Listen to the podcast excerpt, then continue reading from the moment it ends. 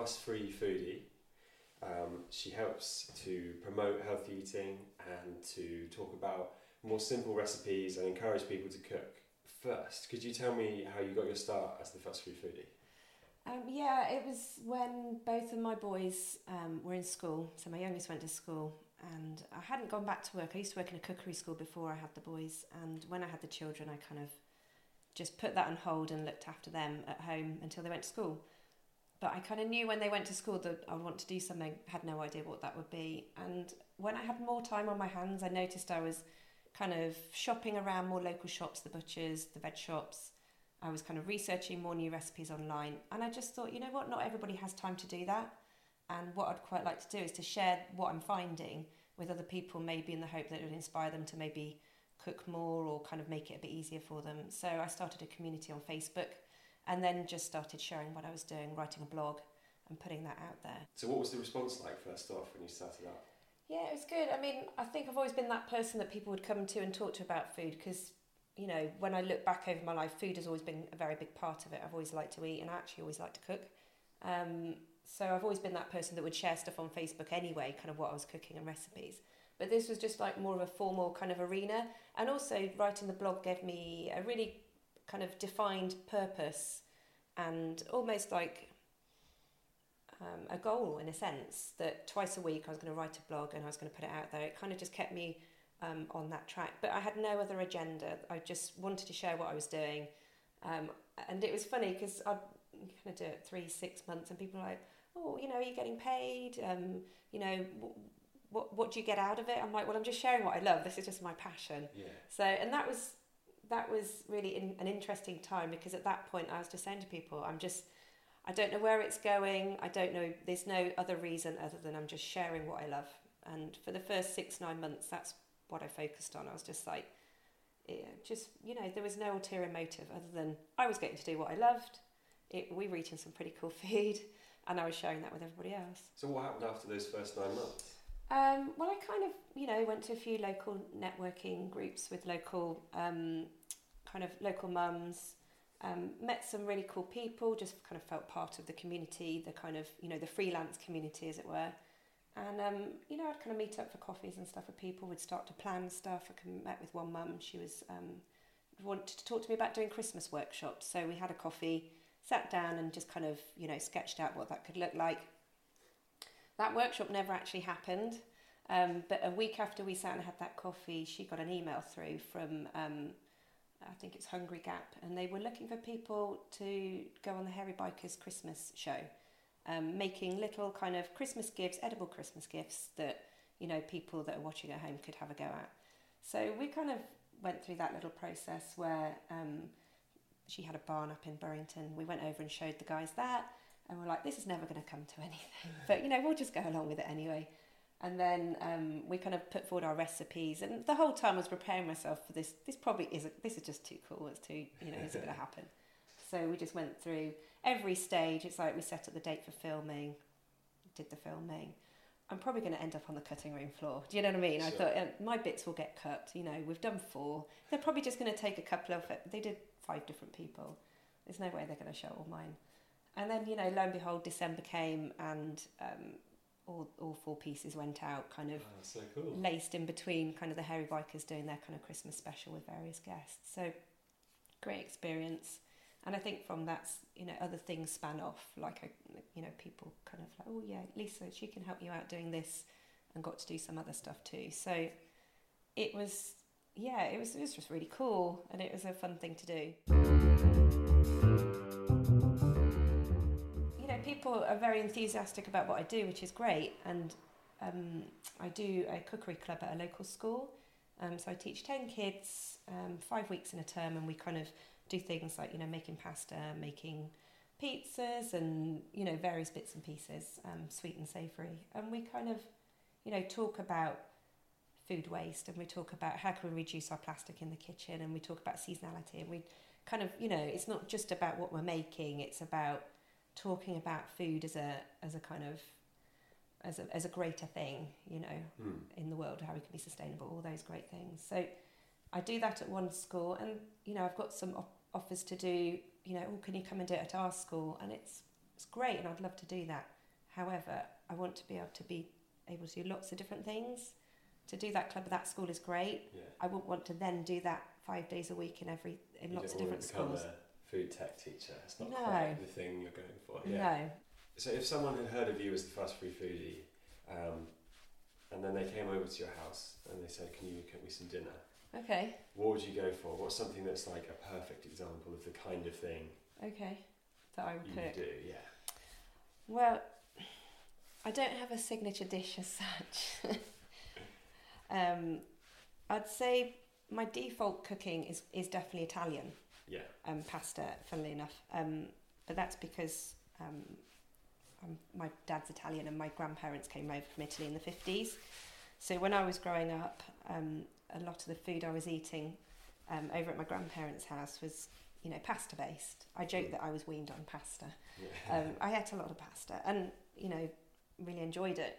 And random stuff, not just the pasta that you and I would know now, but, you know, kind of quite soupy, kind of pastas with chickpeas in and, you know, kind of, yeah.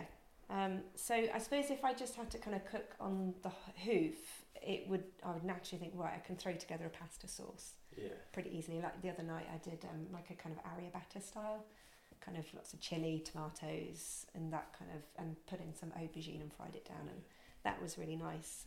If it was a special dinner, I'd probably go and consult one of my few cookbooks over there and see what, um, you know, what inspiration I get. But my favourite kind of cooking is just looking in the fridge and seeing what's there Yeah. um, in the last um, probably the last 18 months I've had a real conscious kind of effort towards you know not just buying food for the sake of it but just looking at what's in there and you know what can I cook from what I've got a personal challenge Yeah. to look like the fridge is empty and then actually create a meal out of it I quite like I quite like that you know I've come up with some quite nice dishes that I've posted on Instagram that you know have literally been you know a sweet potato an end of kind of um, blue cheese some leftover salad bits and um, you know come up with this really lovely salad with some Puy lentils on like Puy lentils it seems. Um, make a nice dressing roast up the sweet potatoes put the blue cheese on the top to make it melt in and sit that on top of the salad. And it was like you know really delicious Yeah. so I, I like to do that sort of That's kind of. And I suppose that's what people want as well. People don't want, you know, the, the stereotype is that you read through a recipe and yeah you're like, there's like 10 things on here that I don't even know where to buy. Exactly. alone- and it takes all day to basically do that meal because you need to go around three different shops and you need to get all these random ingredients and that's why I'm the fuss free foodie because I like those recipes that you're talking about but what I would then try and do is almost pare it back and make my own version of that kind of extended recipe Yeah. and try and make it kind of more fuss free and I do that quite often. I'll try and fuss freeify something to make it more simple. And that's what I'll share with my community is that this is a great recipe but actually this is how you can do it in a more kind of fuss free way. But no going in the fridge and just kind of freestyling I really like to do that. That's that feels like a good challenge Yeah. of the skills. Sure. so I enjoy that. But you need a good store cupboard for that as well can see things um, becoming a little bit more simple because street food is such a Mm. popular thing. yeah And that tends to be, you know, some huge frying pan of one recipe, and you just have, a, you know, a serving of that, and that's it. And it's not. Um, and I think people really enjoy that now, don't they? And like the the reason there's restaurants that say that they sell street food, which doesn't make any sense. no Um, but it's because it's such a popular thing, and maybe people aren't so into the fancy restaurant thing at the moment. I think it Yeah. comes in waves Yeah. because sometimes, you know, I've, I've used to work in a restaurant where okay it was all small plates and everything Yeah. was like beautifully arranged. And, mhm uh, you know, I just remember seeing the chef like really angry in the back room trying to make this like um, compressed gas thing Oh, yeah. that um, sprays like yes you know, yeah, milk foam or something around the edge of the plate, and I was like, you know, it's most of what that's for. It's pretty flavourless. This Yeah, film, so it's it's just for the, the look of it, yeah and I'm not sure that that's better than street food. Really, you know, it's not. It's just as flavoursome, and, yeah but and it's just far less fussy, and to use your term. Yeah, and yeah, I absolutely. don't. Yeah, I think probably street food at the moment is probably almost like what tapas was, I don't know, 10 years. You know, was a, there was a big kind of like everyone wanted tapas, it was great. But street food is definitely kind of, um, I don't know, I think people like that flexibility, don't they? That they you, don't have to book a table at 7.30. You can just, you know, be out in town, think, actually, shall we just grab something? It's just far more relaxed. Um, yeah, just that's probably more my more my thing. And you get to try some. I went to the um, Abergavenny Food Festival about a month ago, and um, what did I try? Um, Venezuelan food. Right. You know, I'd never had that before, but there was this amazing guy with a big hat and a massive smile, and um, you know, I just said to him, I have no idea what any of these things are. He's like, "What do you recommend?" He said, "Oh, I like this one." So I said, "Oh, I'll have that one then," and it's just a great opportunity to try lots of small things. So what is what is Venezuelan food? What's the uh, general It- feeling of it? It was it was very simple, very fuss free. It was kind of like almost like you know the texture of a bao bun, um, kind of almost like a pita shape, and it was stuffed with um, almost like shredded chicken and kind of you know a few vegetables, avocado. There was it was kind of yeah lots of chili sauce. It was it was packed a punch and it was tasty. Um, but I was just curious. I kind of had no idea what I was letting myself in for, but yeah, it was it was an interesting try. Yeah. Um, but when you go to those places like the festivals where there's, you know, 50 odd different stands to go to, the challenge is to, you know, what do you pick?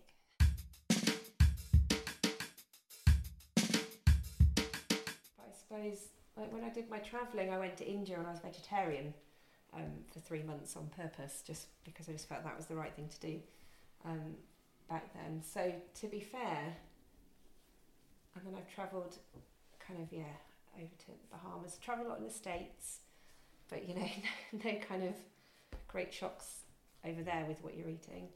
Yeah, I just Um, imagine massive burgers and Yeah, there was a lot. I was, barbecue, I guess, or the, yeah, and- lovely southern barbecue and stuff like that. Yeah, really this good. was a long time ago. Um, um, what are they called? Um, sloppy joes. I can remember staying with an American family. We had sloppy joes, which is basically kind of like mincemeat in a roll. So yeah, is there anywhere that you'd like to travel to find some more inspiration for recipes? I would love to do a kind of. I would love to go back to the part of Italy where my grandparents kind of, you know, grew up. Yeah. I think there's a real part of me that wants to go back to Calabria, or not go back to, to go there. Um, it just feels like it would be a cool trip to do. yeah. Um, What's like a traditional recipe from that region? I don't know, which is why I need to go. As an educational yeah, trip. Okay. an education trip.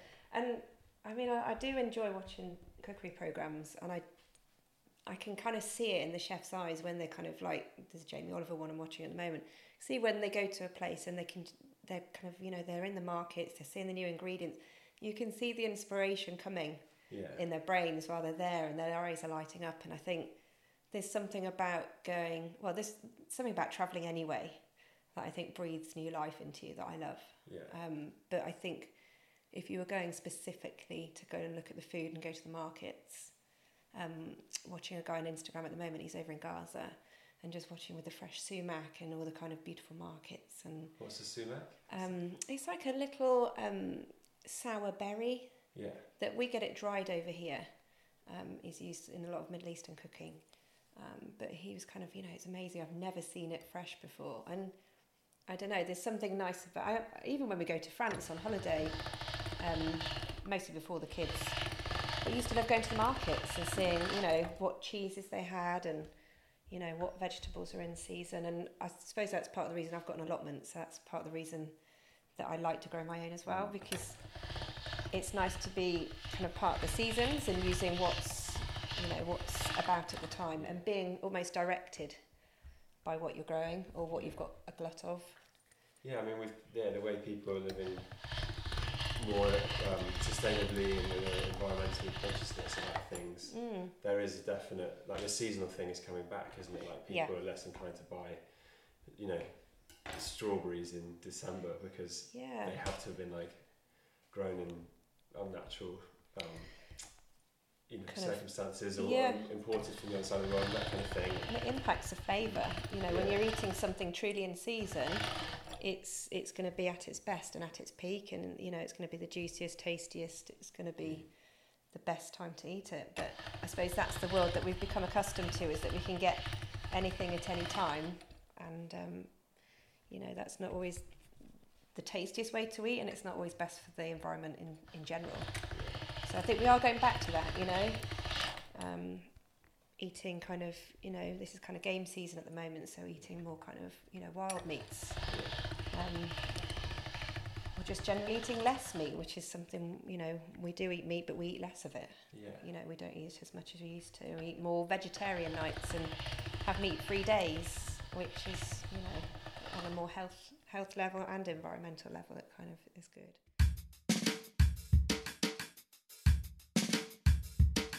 I'm continuing to do some recipes for the National Association of Cider Makers. So we're kind of going to be um, showcasing different styles of cider. Um, and in the past, I've cooked recipes with the cider in it, and we're going to have a little change, and um, we're going to cook dishes which opens it up more that just go with certain styles of cider. So that'd be fun. Um, and what I do for that is I, I write the recipe, but I also film videos myself as well here in the kitchen. So I would kind of rig everything up and kind of just have my hands doing the cooking. So um, Yeah. I enjoy doing that. That's one of the one of the things I really like doing. And how can we find that? What's the uh, social media? Um, so if you go to cideruk.com forward slash recipes, Yeah. you'll find all my recipes on this um, National Association of Cider Makers website. Cool. All, all my stuff, including kind of social media feeds, all the videos I've ever done, even the ones right at the beginning that weren't too great, are on my website, which is fussfreefoodie.com. Um, so all my stuff's on there. Um, so yeah, um, more stuff coming up with, at schools. Um, I'm also planning um, some demos at the Royal Bath and West show for next May. Um, so that's exciting. Um, also, kind of being a bit of a sounding board for them on, you know, they used to have demos at the show a long time ago, and they're just reintroducing them. Um, so I shall be um, just helping them kind of get chefs and kind of set that up as well, which is which is exciting. Cool, yeah. It's kind of new. Um, and also at the show, I tend to. Last year, I did some judging cheese for the cheese awards, which is exciting. Sounds like a fun job. That's a fun job, Yeah. and um, and normally um, in the new year I get to do the um, pie awards as well. So I go and taste pies for a day up in Melton Mowbray.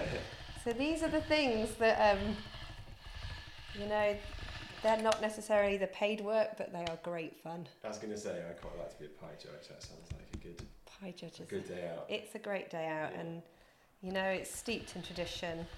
Um, last year was kind of quite astounding because um, a vegan pie won. Okay. um, for the first time. Very controversial. And what class was I on? Vegan class. so it was it was great. It was um, yeah, quite kind of yeah. It's it's nice because you get to meet foodie people, Hmm. um, and you know you get to eat pie all day. Yeah. So don't look at another pie for the rest of the year, but Yeah. it, it's a good day. And then just locally getting involved, um, you know, with charities that I support, I suppose, um, like I said last week, FareShare Southwest, doing a bit of work there, kind of bringing food and cooking and food education to maybe areas of Bristol that maybe aren't able to put on clubs for children for cooking Hmm. um, and getting involved in that. Um, I'm pretty open-minded. If it kind of feels right and it's it's um, a good project, or it's exciting, or it's interesting, or it's new, um, yeah, I'm kind of always willing to kind of see what see what's going on. Um, I've done this with the pasta machine in, in one of my classes before, and it takes a while to get round every child to put their pasta through the pasta machine. Yeah, I was going to say it looks quite fiddly. It is quite fiddly, and you know, you, you kind of I've shortened the pasta so that it that it can you know I can do it in one short length, but sometimes you can be like stretching out, you know, getting on for a you know three quarters of a meter's worth of pasta, and it's quite hard to turn and then hold it at the same time and pull it out from the machine. So I tend to work in kind of smaller pieces. This is the complete, you know, faff faff way of doing it, not fuss free at all. Um, but it's quite good fun. It's quite therapeutic. and You've got a bit of time, and um, you want to do something a bit different and a bit special. It's um, it's a nice way to lose yourself and kind of switch off a little bit and relax. For some people, they'd find it horrendously stressful and hate it, but you know, I've got friends that cook just for relaxation and you know peace and Yeah. enjoyment, and you know that's nice when you can get to that point that that's what food is for you, Hmm. and you get to eat something nice at the end, which I think is pretty cool. Yeah. So, um, yeah, well, good luck with the future of the Fast Food Foodie. I Thank shall you. Uh, watch out for some new recipes on your social media. Yeah, that would Um, be great. And thanks a lot for talking to me. My pleasure. Thanks for coming over.